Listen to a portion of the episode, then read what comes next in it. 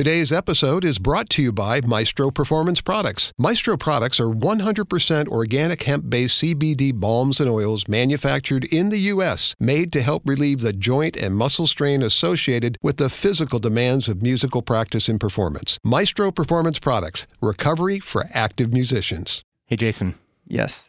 what do you call a fish with no eyes? I don't know. Fish. We start all the shows. I've been listening. I've Yes. been doing my homework. So, uh, Dave, what what what does a bad drummer and bike shorts have in common? Ooh, I don't know what. No pocket.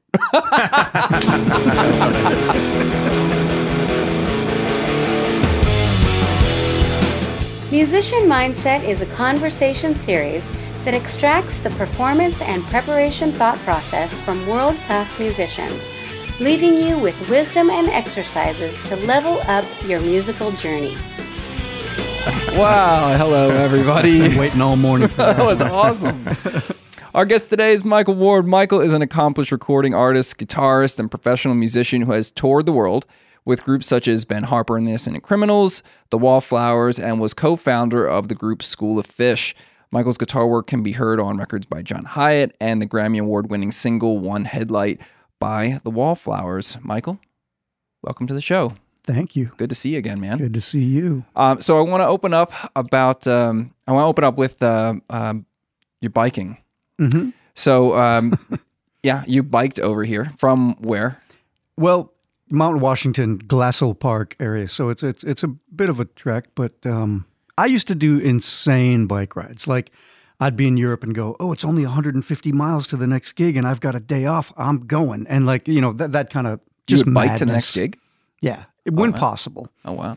No, not all the time, but um, so I'm trying to tap back into that that whole. Uh, I, I need to get my chops back together. So I uh, the thought I had about about the biking, or why I bring it up, is I want to know if you found any similarities between uh, your bike riding and music. See, hundred percent. And a friend of mine and I are actually uh, creating a podcast that's only about classic cycling and classic music. And um, I think there's a lot of similarities. My, my, my buddy says it's about rhythm. Same thing, the, the, the cadence when you're pedaling and the rhythm of music and cycling. I think the correlation is antisocial behavior and uh, isolation is that kind of like you know um, because you do to be i think we'll, we'll just launch into it. To, to become a good musician or a good cyclist you need to spend thousands of hours alone in a room or on the bike you know just like totally focused dedicated loner kind of mindset in a way. I mean you'll do bike rides with 100 people and you'll play gigs in front of people. You know what I mean? There, there is a social aspect, but I think there's also just this weird, like a loner kind of mindset. You have to be totally focused and dedicated to get to get it done. You know, to become good at it. So uh, I, I know so many musicians that ride bikes and cyclists that are totally into music, and you know. So I mm-hmm. do think there's a big correlation. Yeah. There's, you think there's like a similar flow state between the two, like when you were Totally. really in the groove of both of Absolutely. those? Now, oddly, I've done one bike ride ever where I put in earbuds and tried to listen to music, and it drove me crazy. I couldn't do it because I need to hear the traffic. I need to hear what's going on around me. And if the tempo of the song you're listening to, it, it, it just throws me off. So I, I've done, I've tried that once. I know so many people that listen to music when they ride. I can't do it. To me, it's one or the other. You know, like especially for safety reasons, you just need to hear that guy on the motorcycle out there. Yeah. You know, you need to know what's going on. So even though I think they are very similar, I don't ever listen to music when I ride. Mm. Yeah. Okay, so that aside, let's uh, go back to the beginning of your Mm-hmm. journey and and what was the song or the moment that sparked passion about playing music? I grew up in Minnesota, and um, excuse me, my grandparents lived down in Illinois. So every summer we would make a trip down to Illinois, and my mom's younger sister, so my aunt, was massively into Kiss when I was like eight or nine years old. She had this giant Kiss poster on the wall, and and I would just stare at it and go. I mean, it, it was like huge, like huge. And then she started playing me these Kiss records. So we went home, and uh, uh, the first record I ever bought was Destroyer by Kiss. So Ace Frehley was my dude. First single I ever bought was Thin Lizzy, Boys Are Back in Town. And then, um, but the first record or cassette was Kiss Destroyer. And, um, I mean, obviously you're a kid and you see those visuals of Kiss and it's just like, that's the whole deal, you know? Um, so that, that's, that was my launching pad, you know? Yeah. But what was the what was the moment that that you transitioned from being a fan of music to a guitarist? Um, I simply I got so into Kiss that I was just like, that's what I want to do. It, they, they were like my Beatles Ed Sullivan moment that everyone talks about, and as goofy as it is because it's Kiss, it- that was just for some reason the thing that that struck a nerve in me. You know, that just rang my bell, and I, I was like, I want to do that. Mm-hmm. And and how long after that was it uh, until you started performing? It doesn't have to be professionally, but just first time on stage. Started playing when I was 10, and I think we played a gig at the local park when I was like 14, my little band, you know. And uh, I mean, we were awful, and I was terrible. And I still have a picture, though, of my first gig, and I'm playing an Ovation Preacher. I don't know if you know what that guitar is, but it's a double cutaway Ovation electric. And uh, so it was about four years, and, and I was to be honest, I don't think I got my stuff together until I moved out here to, to attend the guitar school, GIT, right? Um, and that's when I just started practicing like crazy and, and got, I think within one year at that school, I, I just went miles beyond where I was because I needed uh, something to kick me in the butt and to be around really good musicians and teachers and players to, to really up my game. So it was when I moved out here when I was like 19. That's when uh, I think I really kind of kicked it into gear. So that that leads me to my next question, um, which is, what was the moment or the situation where you first thought you could have a career in music? Like, why did you decide to move from Minnesota to Los Angeles to pursue being a guitar player and a It's musician? a goofy story, but um, there's this thing when you're in high school called the National Honor Society, uh, right? And, Oh, and I was in that because I was a good student. And we did a field trip toward the end of my senior year. Um, we were on this bus, like a school bus, going to some place, and everybody was talking about which colleges they were applying for. And the conversation was going row by row back to me in the back of the bus, and I was like, "Oh God, I, I, I don't have an answer for this question." And so everyone, oh, and what about you, Mike? You know, they looked at me, and I said, "Oh, I think I'm ch- maybe going to check out this uh, music school in Hollywood." I just because I was kind of panicked and needed something to say. And so I went home later that day and looked it up. Me and my dad went through some guitar player magazine and found the ad and found the number and called or wrote a whatever. And I, I, I it was strictly p- panic. Like I, I- I don't know. I'm not going to college. I don't know what to do. So that's that's why I moved out here, got really serious, and formed a band, which ended up being School of Fish. And then uh, I don't know. It's just that youthful ignorance and determination like i'm gonna do this like you know no one's gonna tell me i can't do this and to this day i still can't really do anything else so i'm stuck with it you know? It just kind of rolled right into yeah you becoming Yeah. successful at it. well yeah more or less So, did your experience at MI lead to your first gigs, or were you? How did that come to be? Yeah, I was. I went to the school, and then my instructor, my favorite dude at the school was this guy named Paul Hansen. As far as I mean, they were great jazz guys and everything. He was a rock dude, and um, he once I graduated, he left. Remember who was that guitar player for Duran Duran? Uh, uh, Andy Taylor is that his name? Well, so Paul was got a gig to go on tour with Andy Taylor. And he just offhanded said to me one day, "Hey, Mike, would you want to take over some of my classes when I when I'm gone?" And I was like, "Yeah," but I was like 20 years old. I was a kid, terrified, and I started teaching some of these classes that Paul was teaching, and uh, that was another like just upped my game. I suddenly I had to walk into a room full of 40 year old guys that had come over from Europe to go to the school, and suddenly I'm their teacher for the rock class or whatever. So it was like terrifying, but um, just all those things where, you know, we, I'm sure we've all, you just throw yourself in into the deep end. You just go, yeah, great, I'll do it. And only later do you realize I'm not qualified to be you know, like it's really scary, but it it makes you better, you know. So that that was that's when I was teaching at the school, I met this guy Josh, who became my my songwriting partner, and he was the singer for School of Fish. And we met at a club. I saw him play a solo set at a club gig, and I just approached him and said, "Hey, man, I think you're great. Would you want to do some music together?" And same thing, just that brash, youthful exuberance and determination. You just go for it, you know. And uh, I probably wouldn't have the guts to do something like that today, just to approach somebody cold and say, "Hey, man, let's start a band." But that's what we did, and that's how School of Fish started. So So the um, the kind of jumping into the teaching situation and then the band thing it brings up a, a point that's been floating around our episodes uh, lately called "Yes and." This came up a couple episodes ago of uh, just we're all in, let's figure it out, and and then we're gonna add to it and see what happens from here.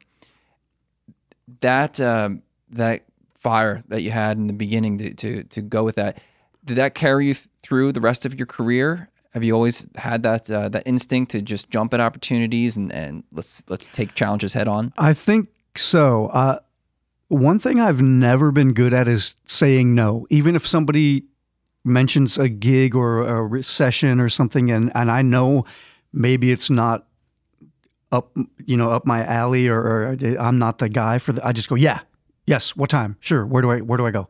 You know, and like, and that that's can be a drag. Sometimes it doesn't work out, but usually it just like I said, it just makes you better. You have to practice and and get your you know get everything together. And i mean we've all been there. You you, you go like you're kind of questioning am i the right guy for this gig? But you just go yeah what i'm there. What time? What what's the day? What time? What do i need to bring? And you show up. And um i mean if i told you the the, the list of gigs that i've auditioned for and didn't get it's it's comical i mean i'll just say sting norah jones guns n' roses uh, who I mean, the household name are like superstar artists that called me to audition to co- hey, I've heard you play, you know, and, and I show up and I practice and go into the woodshed for two weeks and just go for it, and I don't get the gig, you know. Um, but whatever. So so I practiced really hard for two weeks. Good. But you still know? grew from the experience. Pardon me. You still grew Oh, from the totally, experience too. yeah. totally, yeah. And that thing of saying yes, uh, I think that's such a cool approach. I've done that in the past where you just say yes and figure it out later. Even Yeah. if you're saying yes to something that you know in the moment you're not prepared to do, but you're saying yes anyway, knowing that you're going to figure it out in time. Yeah. I think that's great. That's such It's- a great way to grow so fast. personally, I'm I'm not the kind of person that's going to just go home today and practice my guitar for no reason. You know, I mean, I might I might mess around and write some riffs. I mean, that's what I love to do is just turn on the recording and and lay down some ideas that I have. But I need motivation to like really dive in and practice and uh, you know what I mean? And uh, so yeah, if like Sting's flying me to New York next week. Guess what? I'm going to be practicing hard for a week. you know, like try to be prepared. One of my, a good friend of mine got that gig over me, but Sting personally, because he had heard me, seen me play and whatever, and so he asked. There's this drummer Josh Freese, you probably know. yeah, know. of course. Yeah. Josh called me one day and said, "Hey, Sting wants you to come and audition for the band." Sting's had that guy. Is it Dominic Miller? I Yeah, think Dominic is his Miller. name Yep. forever, but he had another guitar player and he wanted to replace that guy. So I'm just like, great, let's do it. And uh, you know, so yeah, it- it's it's it's always disappointing if things don't work out or this you don't get the gig or whatever. But there's nothing wrong with spending a few weeks in the woodshed practicing. You know, just mm-hmm. going for it. You know. So for young musicians listening, I think this is really important for them to hear that I mean, a player that that has success on your level still goes through the the ups and downs of the audition oh, process yeah. for getting gigs. W- What is your method to to overcoming not getting the gig? That's a really good question. Um, it's massively disappointing. Like when you know, um, you, you it, and some. I've auditioned for gigs that I actually didn't want, but I'm just like, well, it's a gig, so I should go check it out. And I'm, I, I almost think like I won't name the names, but it's like, would I? Like I'm driving, pulling into the parking lot, and going, is it going to be better if I get this gig or if I don't get this gig? Because I don't like this music. This is not my thing. Sting or something like that, or Guns N' Roses was different. I was hell bent on on really going for it. Some of the other ones, when I got the call that I didn't get the gig, I was like almost relieved. Like, good because I don't want to go around the world playing that music, you know. But but you know, you just it's a challenge, so you do it. Um, to be totally honest, I'm 52 years old right now, and and the older I get, I can't stand auditions because you always feel like there's some 20 year old kid coming in after you, and they're going to hire that guy just because he's a 20 year old kid. And I used to be the 20 year old kid, and now I'm 52. So auditioning. I have friends that play in Elton John's band. I have friends that play in Rod Stewart's band. Those are the I- those kind of legacy artists that are older. That would be something I'd feel more comfortable with. You know what I mean? If I'm going to go, I'm not going to go audition for Nicki Minaj or something. You know, someone that's like it's a that's a kid's game. I'm not a kid anymore. So overcoming not getting the gig sometimes it's tough and sometimes it's a relief like i said. You're just like well i wasn't meant for that gig. That gig wasn't meant for me. Good. Let's put it behind us you know? And if you're not getting a gig because you're too old, you can't feel too bad about that. exactly I mean, there's what nothing, can you do about it Yeah. like you mm-hmm. know there's It's not like you didn't practice enough. Or Right. Something. Yeah. So it's it's taking time to reflect on the situation and going, okay, I gave everything I had, and just it wasn't me. yeah you know, big time for Yeah. sure And yeah. fi- and- and do you do you intentionally try and extract the value that you got out of the situation? Oh yeah. Like I was okay, I was working on a record with a producer friend of mine. He's a guy named Mark Endert, and he produced. I, I played on this Gavin DeGraw record, that, his first album, and it had a couple hits on it. And it's the only major label record where I play every note of the guitar. Like even in School of Fish, Josh played guitar, John Hiatt played guitar. There were Jakob Dylan played guitar in the Wallflowers. Like, but the one major label record that was kind of a hit that I play every note of the guitar is this on this. It's called Chariot by uh, Gavin DeGraw, and um, as we were working on that record, I got the call about this Norah Jones thing, and um, because of, there's a there's a guitar player friend of mine named Adam Levy, and he was the other guitar player, but they wanted to bring in another guitar player, and so Adam was like, "Hey, would you want to audition for the Norah Jones thing?" And I'm like, "Of course." So there were a couple tunes that were this was on her second album not the big um i can't remember the name of her first the big breakout album but it was the follow-up record and like she had a duet with dolly parton and there was like a bluegrass kind of tune that was and and adam said to me you're going to take the solo and you just need to burn you just need to like bluegrass, all these fast 16th note chromatic runs and stuff. And I was practicing my butt off. And my producer friend, I know this is a long story. My producer friend, Mark, after a couple weeks, he was like, I hear you practicing when we're not pushing the record button like on these breaks. And I hear, he's like, You're getting better. You're like really sounding good. And I was like, Well, thank you. Like, you know, he could tell just like, you know, listening to me in another room, like on breaks, on coffee breaks, like just shredding my, tr- to the best I could do. And so there's always something to take away from it. I mean, what is wrong with spending time with your instrument? That's like, that's the deal. My mom said to me when I was a little kid, no matter what happens, you're always going to have your guitar. And for you to sit and play for yourself and by yourself, that's my mom's not a musician, but she's like, you're always going to have that, and no one can ever take that from you. And and I always remember her saying that. I, I, I say that all the time about, but like I've never, I, I- I can't really have a fully bad day because I can always just Yeah. go behind the guitar neck Yeah. and escape. Absolutely. You know, it's really, and that works for for any musical instrument. You know what I mean? Like that's that's Yeah. the real value. I think you know at the end of each of our time that you reflect back on it and go, yeah, you know, like Yeah. like we always have this little escape outlet, and that's Yeah. the true power of playing a musical instrument. You know, Totally. like getting to make a living from it and everything and touring the world. That's great. You know, super Yeah. awesome. But it's just that that inner peace that you can find at any moment. Well, and a great thing about guitar, and Dave, I'd like to ask you about this, um, is I can wake up at three in the morning, which I often do. I've just developed some crazy insomnia in the last few years. And I'll just go into the living room, sit in front of my computer, and play guitar quietly. Like just, you know, maybe plug in or maybe not, or just, but just take a. They say Wes Montgomery, who's one of my absolute favorite guitar players of all time, that the reason he played with his thumb is because he would work a full time job, come home in the evening, have dinner with his family, and his wife and kids would go to sleep, and he would sit like in the bathroom. But so as to not bother his family and his neighbors, he would play with his thumb because it was quieter. And that's, I mean, if you've hmm. ever seen videos of Wes playing with his thumb, you, you can't believe everything he's doing alternate up and down thumb, you know, Yeah, octaves, awesome. all mm-hmm. with his thumb. And um, that's a great thing about guitar. You can do it in a hotel room or in your living room and really not bother anybody. If you know, just play. Now, as a drummer, mm-hmm. do you find it a hindrance? Like you can't get up and start whacking your drums at like four in the morning if it. I don't know where you practice or where you if you have a studio set up or something, but it's a great thing about guitar mm-hmm. is like it can be quiet. Yeah, yeah. For drums, it's tougher, especially traveling in hotel rooms and stuff Yeah. like that. That's an issue. You you can never really get good four way coordination practice on the kit when you're on tour.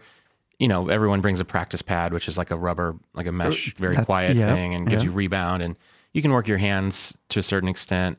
But even that, it doesn't feel like a drum. It's not going to respond Yeah. like a real snare drum or anything. But uh, yeah, for my situation, I have a detached garage that we've soundproofed and stuff like that. So I can reasonably play full out like during the Okay. day and stuff like that. But there have been times where, due to my schedule or whatever, I have to be practicing at six in the morning. And for stuff like that, I have a kit that has all mesh heads, which is essentially silent Right. and um, not no electronics really. I do like SPD-SX triggering and stuff. Yeah. But in terms of practicing, I don't have an electronic kit or anything like that. I don't really I don't really like those. Yeah. But yeah, just having mesh heads and like the rubber cymbals and that's kind of my quiet practice thing. Yeah.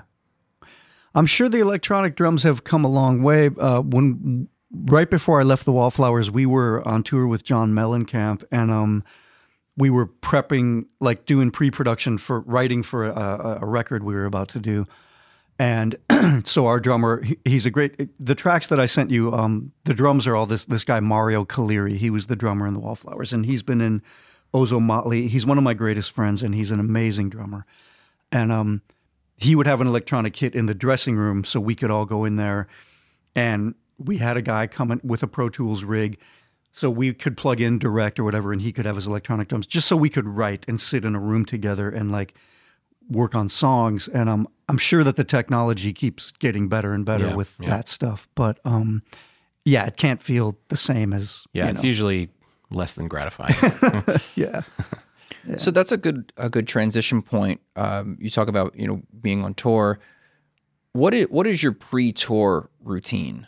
Like getting ready to go out. Okay, like what what is your your kind of mental routine? How are you gearing up? Um, you know, what are you doing musically? What are you doing mentally to to better yourself for that situation? It depends on the artist. Like I've played with uh, th- there's a there's a fantastic uh, female singer songwriter named Shelby Lynne, and she's um, one of the most insanely talented people I've ever. I mean, it's it's crazy. Like, um, and we we wouldn't rehearse at all. Like, show up, do a little bit of a sound check. Okay, here's the songs, and like an hour before the gig, you're sitting in a like listening to you know you're trying to chart stuff out or whatever you can do, or then there's stuff like with Ben Harper because we we would, I'm not currently playing with Ben, but we would tend to do those Bruce Springsteen two and a half three hour shows. So there'd be like two weeks of pretty serious rehearsals because I would say at any given point we would know 80 or 90 songs because you know like and it's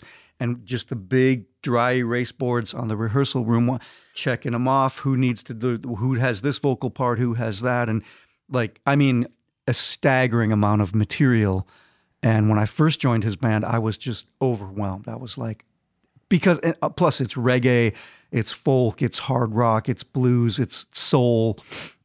So that made me I hope I'm not veering off track. Th- that gig is so versatile. The the, the materials, just the, the the wealth of material and the, the styles.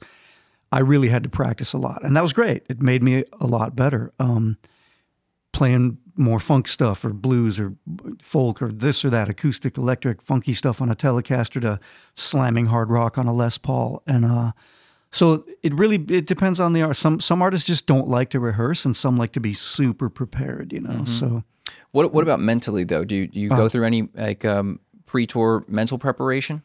uh, probably just along the lines of like nervous breakdowns. Yeah. um, no, I. You know what? The, the, the bike really helps, and I've always taken a bike. I'm currently not in very great shape, but I always take a bike with me on the road. I've got this travel bike. It looks like a road bike, but the frame collapses, and it's It's called a Ritchey Breakaway, and it goes in a case that's very. Airlines don't know it's a bike, so you don't have to pay extra for it. It's very light, and I've ridden that thing around the world, like everywhere. And I like to be as fit physically, which helps me be fit mentally. You know what I mean? Um, To me, like I said, I'm not uh, I have nothing to brag about my fitness right now. But when I I used to race avidly and I was kind of semi-professional and riding with Lance Armstrong and all this crazy stuff. Um, but I loved having a bike on the road and just to get really fit pre-tour, before, you know, to prepare. The days would get really busy because you're going to a six-hour rehearsal, and I want to squeeze in a two-hour bike ride, and I want to go hang out with my kids, and uh, it, you know, like it gets really, really busy. Getting when you get on that tour bus or on that flight to go start a tour, you're just like, it's like a relief, you know, because you've done all the mental prep, all the physical prep. I have some cramping issues with. Uh, I, I I'm diabetic. I have diabetes, so my blood sugar has to be really, really well maintained and under control. Um, I have to make sure that my fingers are really limber and I'm in good shape, and the blood sugar's under control, and the mental prep and the physical prep. So, I just think. Uh, I, I hope I'm not rambling. Uh, No, you're good. I actually didn't drink that much coffee this morning. So, um, you know, it's just all that stuff goes into it for me. Like I need to feel strong and fit, and then that really feeds into the mental stuff, and it just makes you more alert and more aware. The the more physically fit you are, and the endorphins go. And people tell me that I've played some of the best gigs of my life after a hundred mile bike ride, and I'm just shattered. I walk on stage and I'm just limping, but. They're like, wow, you always play better when you're just destroyed from a bike ride. And I'm like, I don't know what that's about, but it, I mean, that we could go down a whole rabbit hole with that Yeah. because I, I've been uh, doing some long distance running uh, this year, uh, Yeah. training to do that, and I, I noticed a huge difference. Like after the run, even like this morning, I just I did like real, I mean, nothing long this morning, just like Yeah. five miles, but uh, I just feel way more alert. And even though like physically you're tired, like anytime I'll do like a half marathon or, or like like 15, 16, 17 Yeah. miles, even though physically I'm exhausted, mentally I'm wide awake. I didn't know you were a runner. That's amazing. No, there- Oh, I'm there's not a runner. Look, I'm just running. well, you're running five miles. You're a runner. I can't run five miles. Um, I think it's it's undeniable. Like we always say on the bike, because I've just got this whole huge network of cycling friends. It's like if you didn't get hit by a car and you didn't crash, it was a good bike ride. Like in, it, you never feel worse. I have crashed and been hit by cars many times and ended up in hospital and all that bad stuff. But anytime I climb off the bike, whether it's a 20 minute ride or three hours, I, I just like I, I I can feel it. I'm amazed at how much better I feel mm-hmm. mentally. Mm-hmm. You know, Totally understand that. you know what I mean. You just go, wow, like why didn't I do this yesterday or why? Because there'll be weeks that go by when I don't ride the bike, mm-hmm. and I start to feel depressed and not feel good, and then I go, what? Oh, like I did. I haven't been riding my bike, and it's mm-hmm. funny that after 25 years of riding a bike, that I still can forget how good it makes you feel. Sure. You know. Especially, I find if it's first thing in the morning, then you feel like whatever else happens in your day, at least you've Yep. already done Hell that. yeah, man. Yeah, uh, that's I what I, love do. that. Yeah, I think the longer you put off a workout later in the day, the less chance there is that you're actually going to do it. Totally Definitely. agree. Totally yeah, agree. L- Lance Armstrong once told me he's like, "Look, man, we got to go now," because he he would come out on tour with the Wallflowers a little bit and hang out. He'd go, "We're riding now. The longer we put this off, I'm just I'm not even going to ride." And I was like, "Let's go, let's go." Let's, and he taught me that like get it. Yep. It's not like get it over with. It's just like it's a great way to start the day, like you said. You know? Okay, so I have to And ask, sometimes it's a hard thing Yeah. to start, but you never regret Totally. having done it once you done. Yeah. Totally. Right. um, what was like a huge takeaway you got from Lance Armstrong? Well, he's been a good friend of mine over the years, and I, I it's total name drop stuff. But he, um, the Wallflowers once started a tour in Austin, Texas, and um, I knew the guys.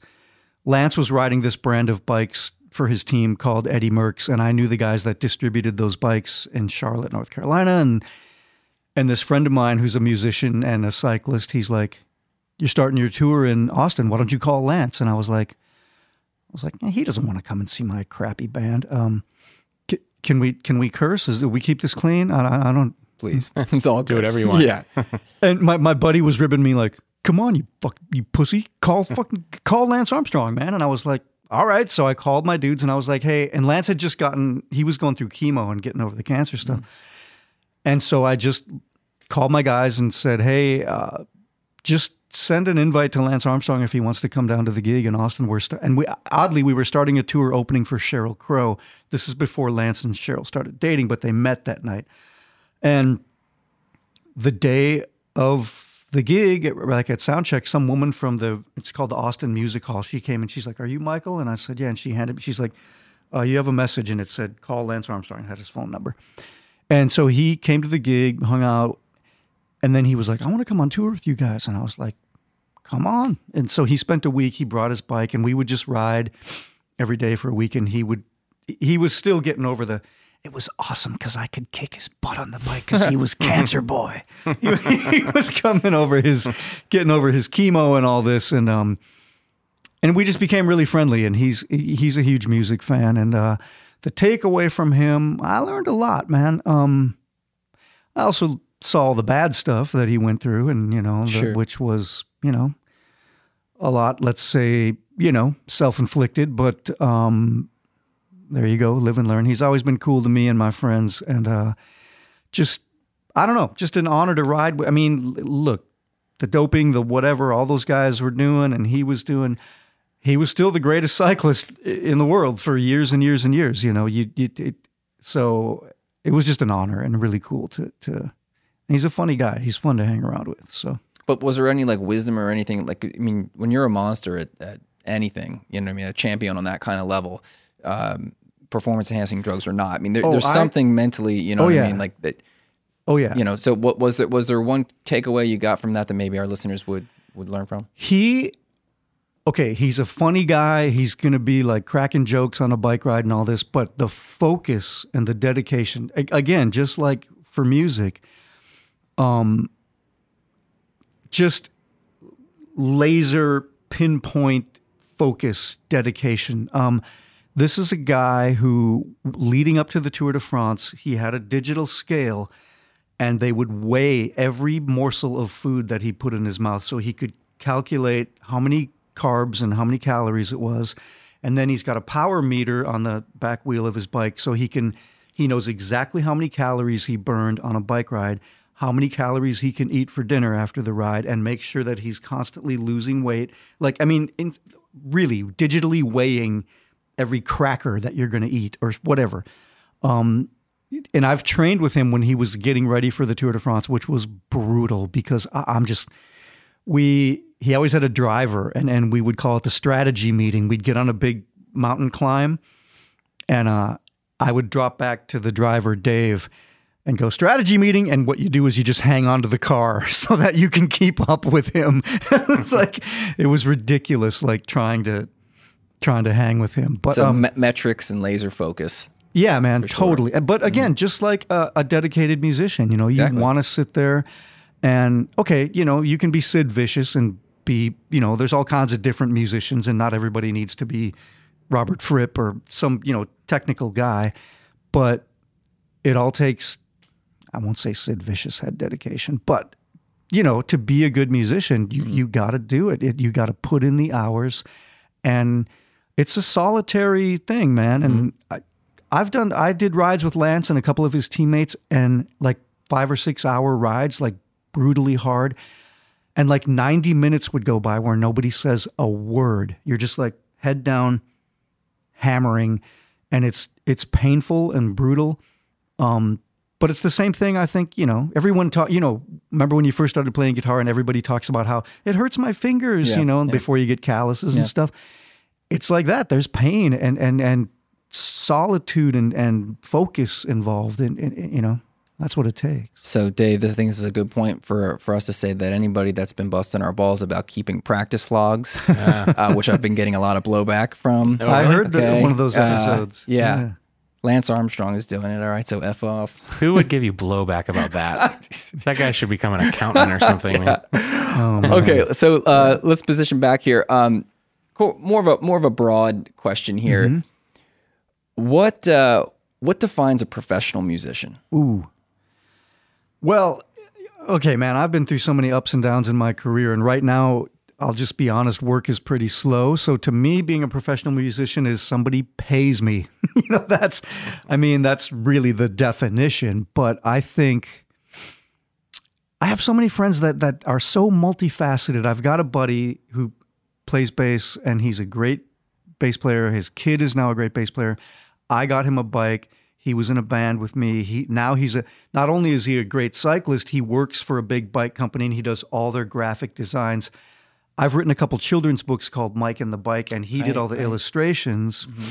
So this dude is super talented, and he's he's one of my sarcastic, funny friends. But I mean, he's a musician, cyclist, works for a bike company, amazing artist, graphic artist, designer, all, and like I can play guitar. Like I, I I'm always blown away by people that can do so many things. I don't know about you guys, but I, I can only do one thing. I can record and produce a little bit and I can sing, but I'm not a good singer. Um, I always feel like I wish I had that that classic something to fall back on, you know? And I don't. Like I'm a musician. That's it. So when times are great, I'm on top of the world. When the gigs are thin, I'm like, I better go down to Trader Joe's and hand in an application. Or I mean, you know, and there's nothing wrong with that. That's but it's like I don't. You're asking what is a professional musician? It, for me, unfortunately, it's the only thing I can do.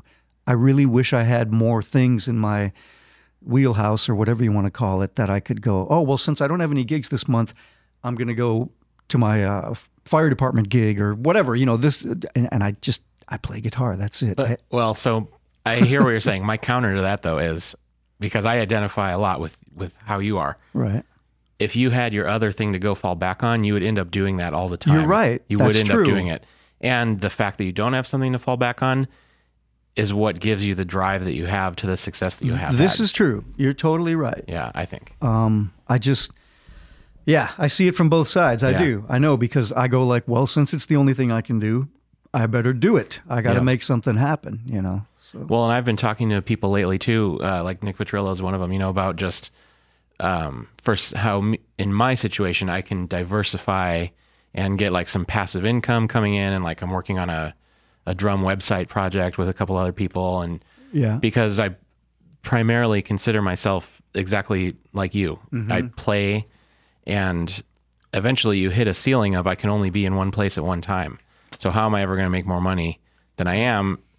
I want ways to like make money that don't involve leaving the house and playing the drums Right. after a certain point. yeah, So things like um, I'm trying to get more products under my belt that I can sell on my website, some sample libraries, this uh, Yeah. online drum lesson thing that I'm working on. Yeah. Just looking for ways to like spread out uh, and not have to be gone all the time and not have to be playing just to make money. You know, sure.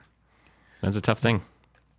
So a lot of the people that uh, that uh, we share this knowledge with are people that are in music college.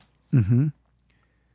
Looking back now, when you first moved out uh, to to come out here and, and, and begin the journey, what's something that you now know that you wish you would have known? Wow, that's a good one. Um, when I came out here, the, the the course at GIT was just a one year thing, right? They didn't. Now they have all these other extended. You can, you know, I think they're trying to be more like Berklee, where it's a little more serious and you can go for several years. But I did one year, and um, that question. I'm, I'm, trying to focus on the question you asked because I'm, my mind's going crazy. Um. I don't know what I know now that I wish I had known then. I guess, you know what? One thing that I, when I started to join bands, or, okay, I had my own band. And then my first gig as a session guy was with John Hiatt. And um, that was super fun. He paid me really well. Nice tour bus, nice hotel room. And the record we recorded was successful for him. Um, it's this album called Perfectly Good Guitar. And, uh, it's a really cool title song and it's a good record and uh, I, I got the gig simply because my friend matt wallace who's a great producer he did all the faith no more stuff and replacements and all kinds of things still one of my i just saw him last week he's one of my best friends he just we were on a hike and he said I'm going to try to answer your question. I promise. we were on a hike, and he said he had just finished producing the second School of Fish album, and he said, uh, "Hey, I might be working with this guy John Hiatt, and um, would you want to play guitar on the album?" And I literally stopped him in our tracks and said. I will do it for free because I loved this one John Hiatt record called "Bring the Family." Bring the Family, dude. Cooder, Keltner. Keltner. Yeah, man. I- Great. we worshipped that album, me and Josh from School of Yep. Fish, and I literally was like, "I'll do it for free." Yep. And he goes, "Well, we're gonna go in and do a few, like four songs, tr- not demos, but a trial run, and see how it goes." And so, if you want to be the lead guitar player, I'm gonna get the the rhythm section together. And I was just like, I'm like, I don't know, 24 years old, and I'm just like, Ry Cooder, and now I'm gonna play with John Hiatt. It's just like, yep. Yep. but again, I was just like, I'm in. Like, like I didn't, you know, I was scared. It scared the crap out of me. But this is my point. You asked me, what do I know now that I wish I had known then? And what I wish, I kind of wish I would have been a little more easygoing, hang out with the band to, because the bike thing was always like that was my way to isolate. My, I would just disappear for 12 hours and everybody would be like, well, we're going to dinner. Well, not me. I'm going on a bike ride. And that starts to catch up with you a little bit. People start to go like, well, he's the dude who's never here. Like I, I kind of wish hmm. I it's not like I wasn't friendly or didn't enjoy the people that I was around, but man, I was like my guitar tech in the wallflowers made me guitar picks that said lone wolf because I was just I was the lone wolf and like okay you think that's cool. Wow I'm the lone wolf. How cool. But it's it it tends to you distance yourself from people. And I think I did that a lot. I think I did that. And I wish I would have just maybe been a little more I was so obsessed with cycling that it was either the gig or rehearsal or sound check or I'm on the bike I'm gone and I'm I think it would have been a little bit better if had I just taken a breath and hung out with people and been a little more sociable. Do you know what I mean? Sure. So nurturing relationships Yeah. to, to Yeah. establish better relationships Yeah, for the future. definitely. Okay, cool. So a couple more uh, questions here as we, we come towards the close. Yeah. I have had the good pleasure of uh, seeing you play guitar up close and personal uh, several times, and uh, it's very rare that I get to, to jam with a with a guitarist that has the feel that you do. It's, Oh, well, I mean, you. absolutely incredible. Thank you. So uh, a couple of times we in the, on the show we've been talking about playing behind the beat, right, and and studying. Yeah. How, do you you know how do you do that? What's what's your methodology for that? So I'd like to know your approach to um, to the, the kind of the groove you bring to your guitar. Ah, That's a great question, and I did hear one of the episodes when you were talking about that behind the beat thing. Um, it's such a mysterious art form, I think. Um, n- now, my background when we formed School of Fish, Josh and I would just go and play with a drum machine and programmed bass on a on a keyboard. So, first of all, my time got really good because I was always playing to a drum machine, basically like a click track all the time. So, and my, my good friend Paul Hansen, the teacher at, at the school, he said he imparted a lot of wisdom on me, and he would he would beat me up. He was not afraid to say, "You're not good enough. You need to practice more." And and I, you know, as a teacher, I can never say that to a student, but he would say that to me, and he would say two things: in tune and in time. You know, that's those are the bare minimum. If, if your guitar's out of tune, I'm not listening to you. And if you're if you can't play in time, leave. You know. So once I kind of got better at like really locking into playing in time, then I think you can push, pull back behind the beat, get on top of the beat for a little more energy. Um, and a lot of it to me depends on on the the drummers that you play with. Like I've gotten to do a session with Keltner. I've played with Josh Freese a lot. I Joey Waronker, like all these, um, and they all have very different feels. And it's I love playing with a drummer and trying to feed off of them. And like if they play a little bit loosey and goosey behind the beat, then you can kind of lay back and do that. Um, It's like there's this band Led Zeppelin. You guys know this, right? Some but like when you listen to Bonham, Yeah, and now there's these isolated Bonham Yeah. drum tracks Yeah. that you can get on YouTube and stuff. Yeah. It's incredible, and you. I've gotten to play with John Paul Jones. Okay, th- listen how stupid this is. I played bass for John Paul Jones once. Okay, at Bonnaroo, that But festival. th- this is on on my list of questions to ask. Okay. We, we can't let you out of here because you're talking to two Led Zeppelin like hyper freaks. So we you got to tell the story. 'Cause The first time I heard the story, I was just like, "Oh my god. okay, gosh, so dude. we- we're doing this Bonnaroo festival, and John Paul Jones had contacted Ben Harper because they do these midnight secret jams, and John Paul Jones said, "Hey, we're both playing Bonnaroo. Would you want to do the midnight jam, the the surprise jam with me?" And Ben was like, "Yeah." And so we got to it's it's in Manchester, Tennessee. There's like two hotels. There's a Holiday Inn and some little motel, and most bands just sleep on their tour bus, and people are intense. It's it's a funky middle of nowhere place. So I was like, Ben's gonna go rehearse at the Holiday Inn banquet room with John Paul Jones. I'm going. like I'm just gonna hang out and s- meet the dude from Led Zeppelin. So I rode my bike. I'm gonna be totally honest. I because we have these bike bottles, right? I stopped at a store on the way over there because it was just a day off. I got some Tennessee bourbon and a Coke, and I made a little drink on my bike. It was stupid. So I'm sitting there, literally sitting on the corner. John Paul Jones walks in.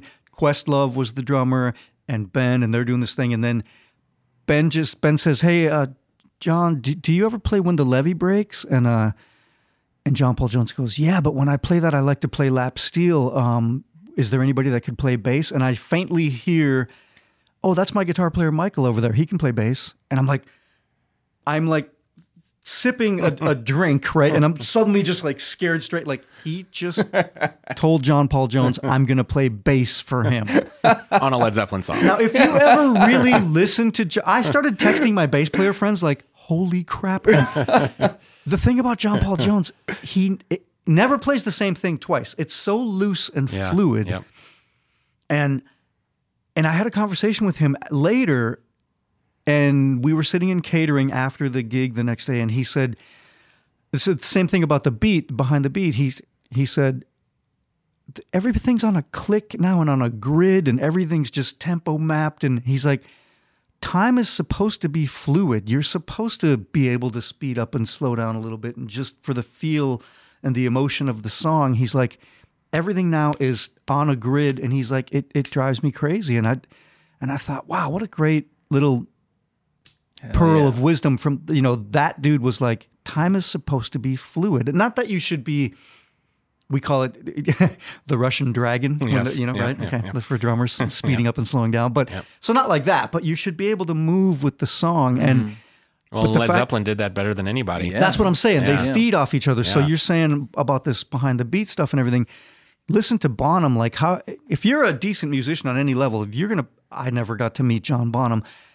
If you're gonna play with him, how can you? I mean, he's just so great that you you gotta have that push and pull, that feel, that that vibe. Am I answering your No, dude, question? it's I'm great. just No, yeah, rambling. me, just like, dang, yeah, Yeah. John Paul Jones, do it.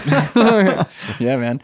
Okay, so um, as we get uh, to the to the final part here, uh, we usually like to ask if you have any advice uh, that you want to share with our listeners, specifically young musicians coming up.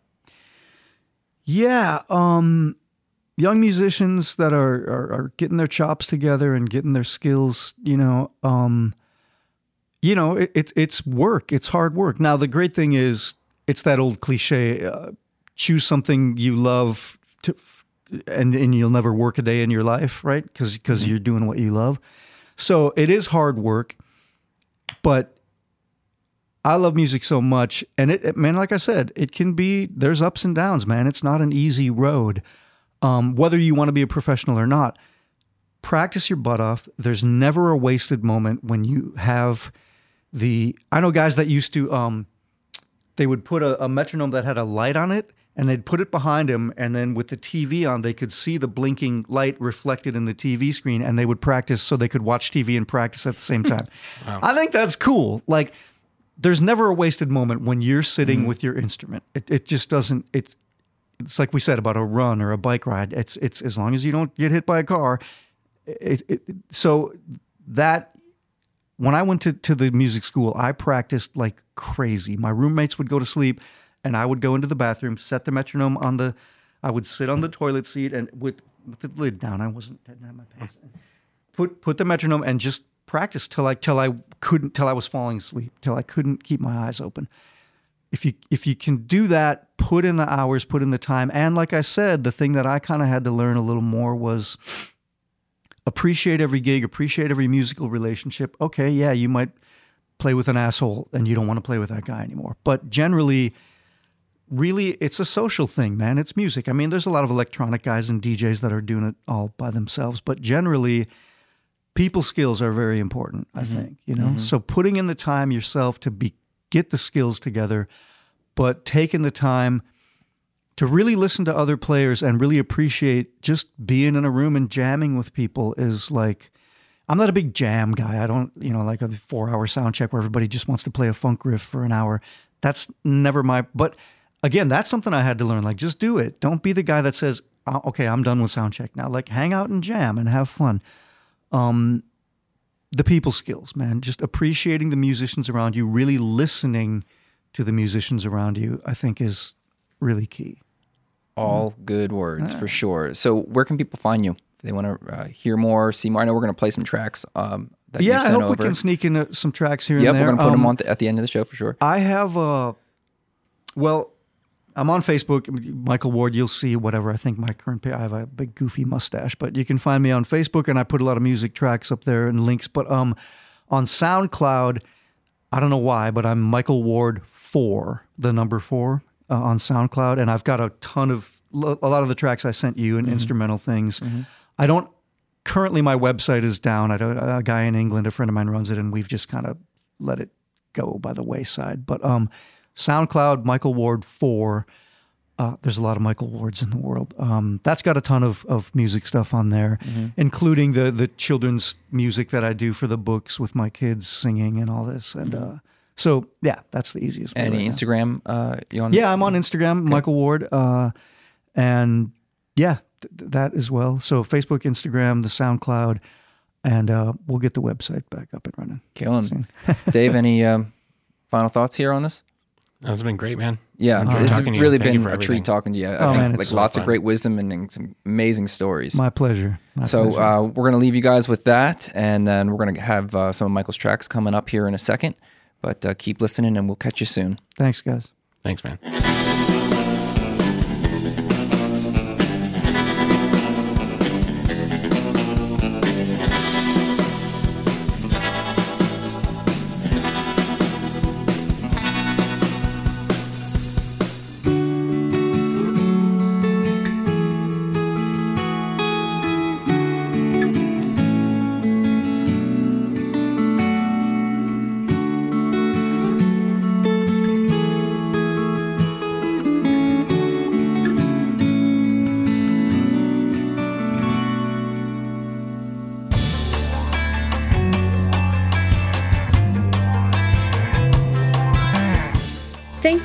Listening to Musician Mindset with Dave Johnstone and Jason Land.